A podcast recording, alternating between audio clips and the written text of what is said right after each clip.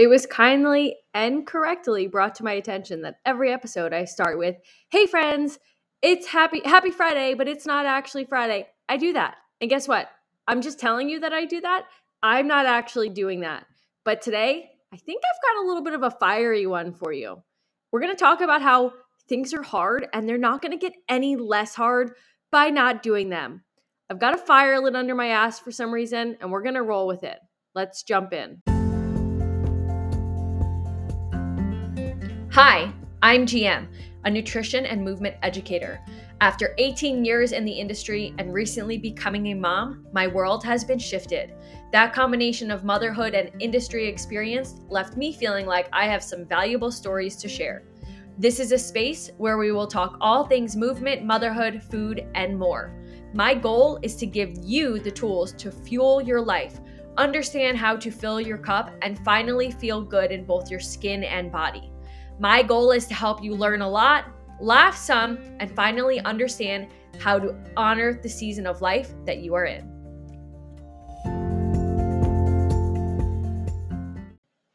This topic came to my mind when I was talking to my husband the other day. Well, I guess it was two weeks ago now, about my runs and how I just feel foreign in my body. My running feels like garbage, and I'm not sure what's going on. My hamstrings hurt, I never feel like I have a true run effort. Rather, I'm kind of just slogging along. And then it kind of dawned on me well, I'm only consistently running two, maybe three days a week. Why do I expect to get better when I'm not even doing the thing I want to get better at? What? Come on. But I think this can be applied to a lot of people. Things are hard. Things can be applied to anything. It can be talking about motherhood, your fitness journey, your nutrition journey, uh, furthering your financial space, getting a better job, just in general. Some things in life are hard. But in order to get better at hard things, in order to get better at anything, you need to do hard things. You can't just say, hey, this isn't working for me. I'm having a hard time. And then keep doing what you're doing, expecting different results. Isn't that the literal definition of insanity? If you want to get better at doing something, you need to set yourself up for success. And I'm going to talk here about motherhood and fitness and nutrition, but it, again, it can be applied to anywhere in your life. So, how? How do you set yourself up for success? Well, I have a few rules of thumb and things that I'm actually trying to apply to myself right now, not just in running, but in general in all of life. And I think about things that I do on the regular, tools that I have in my proverbial toolbox. What do you have to do in order to set yourself up for success to get better at doing hard things? We can't be soft anymore. We have to realize that if we want to improve, if we want to grow, we need to lean into the discomfort because that's where growth is found. So you have to set yourself up for success. The number one thing you have to do is have a freaking plan. For me, with running, if I kept saying, oh, my runs suck and I feel like garbage and continue to run two days a week, well, obviously nothing's going to change. So, what's my plan? I'm going to run more. I'm going to run more frequently and see how do my legs feel? How does my breathing feel? Am I making any progress? Boom, I have a plan. Run more than at least three days a week, hopefully averaging 15 to 20 miles as opposed to the five to 10. If you're talking food, are you tracking your food?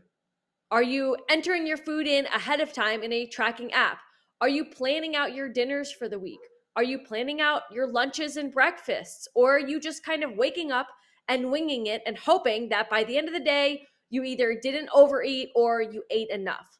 There's no plan with winging it. Are you aware of what you're doing? Again, this is part of that planning piece. What are your workouts like? How often are you working out? Are you bringing awareness to the things that you want to change? Awareness precedes change, whether it be food, where you're tracking, fitness, where you're mindful of how often you're moving, or even motherhood. Are you aware of the challenging times of day? For me, my son woke up between 3:30 a.m. and 4:30 a.m. every day for like a year and a half. That was the hardest hour of my day. That first hour. Oftentimes I was alone because of my husband's work schedule and it was really hard. We aren't a big TV family, so it wasn't like I could just plop them in front of the TV, although that did happen on occasion. But I was aware of when it was hard for me and I came up with a plan. If you've never heard of um, the Instagram Days with Gray, they came up with something called breakfast invitations. 10 out of 10, highly recommend. I will link her Instagram in the show notes. But I realized, hey, this was a challenging time of day for me. I'm going to have a plan on what I can do in those days. I bought stickers, I bought coloring, different um, crayons, uh, markers, chalk. I came up with a whole toolbox of things to help me suffer suffer less through that first really challenging hour of my day. Have a freaking plan. Next, censor who you follow. If you want to get better at something and you find that you're having a hard time doing hard things, who is in your life, specifically on social media, that's either encouraging you or discouraging you? And this is a weird one, but I'm going to roll with it. Think about the fitfluencer you follow. And she tells you that your your day is gone to hell if you can't do a 27 step morning routine. That's not true. For a really long time, again, my son woke up between 3:30 and 4:30 every day for over a year. I had no semblance of a morning routine. It was open my eyes to a screaming baby, toddler, pre-toddler, and I dove into my day. My morning routine was trying to survive. So, if you follow an influencer who tells you you need 75 steps to make the day just right, unfollow that biatch. She doesn't know what she's talking about. I had to unfollow plenty of people. It is what it is in that season of life. It's not working for you. Or alternatively, the bro who talks about, and if you are know me personally, you know who I'm talking about. Put a, a mirror on your refrigerator, and every time you want to grab food, look at yourself. And if you don't like what you see, don't eat food. What? Get out of my face with that. Censor who you follow so that you make sure you're setting yourself up for success. If you know who that person is, please follow unfollow him immediately. Next is get help. Ask for help. You cannot do it all.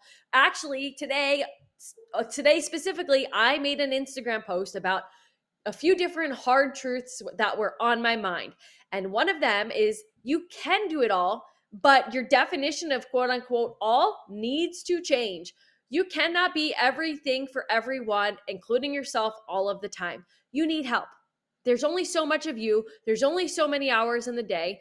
Maybe that help looks like getting a cleaning lady. Maybe it looks like purchasing frozen pre made meals. Maybe it looks like hiring a babysitter two hours a week. I don't know. Maybe it looks like talking to your significant other and saying, I can't do it. Can you please take over these house chores because I need a little bit of breathing room in this season of life? You need to ask for help. And with that, I would also ask for some unbiased support. And this is where coaching can come in clutch. This is where I really love coaching. Listen, I'm a coach. I know what to do, but knowing and doing aren't always one and the same. So I like to hire help. I like to ask for help through other nutrition coaches. Every coach needs a coach because another coach can look at what I'm doing, how I'm eating, how I'm moving, and take the biased glasses off, get a little bit more curious, where I would likely be more judgmental on myself, and tell me, yo, bro, you need to slow down and have a rest day. Or, hey, homegirl, eat a little bit more food, right? These unbiased support systems in your life are going to be able to give you constructive criticism.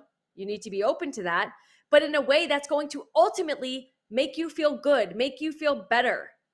Again, this is all a matter of you being able to do hard things and getting better at doing those hard things.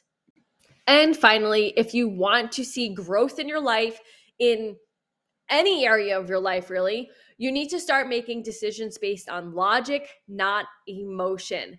My good friend, I'm going to shout her out, Mary, over at the New Mom Therapist on Instagram. I will tag her handle in the comments of this recording as well in the show notes. Oh, that sounds so fancy. But she made a post a few weeks ago that said emotions are just information, feedback, data points, and energy. And it's true. Your emotions are valid. You are totally okay to have those emotions, but you cannot make decisions based on those emotions alone. Emotions are often lead to knee jerk reactions. Talking nutrition and fitness, it means restricting calories, over exercising, getting up way too early when you should probably sleep in because you were up 87 times with a nursing toddler and that 45 minute spin class that you were going to take at 3:30 a.m. will not do you any good. Hi, it me did that, been there, don't recommend it, but you need to take a curiosity perspective as opposed to judgmental perspective when making decisions. You can have the emotions, they're valid, but let's take the emotion out of it. Let's be a little bit more objective and look at the data. What is biofeedback telling you? What is other data point? What are other data points telling you about what's going on in your life?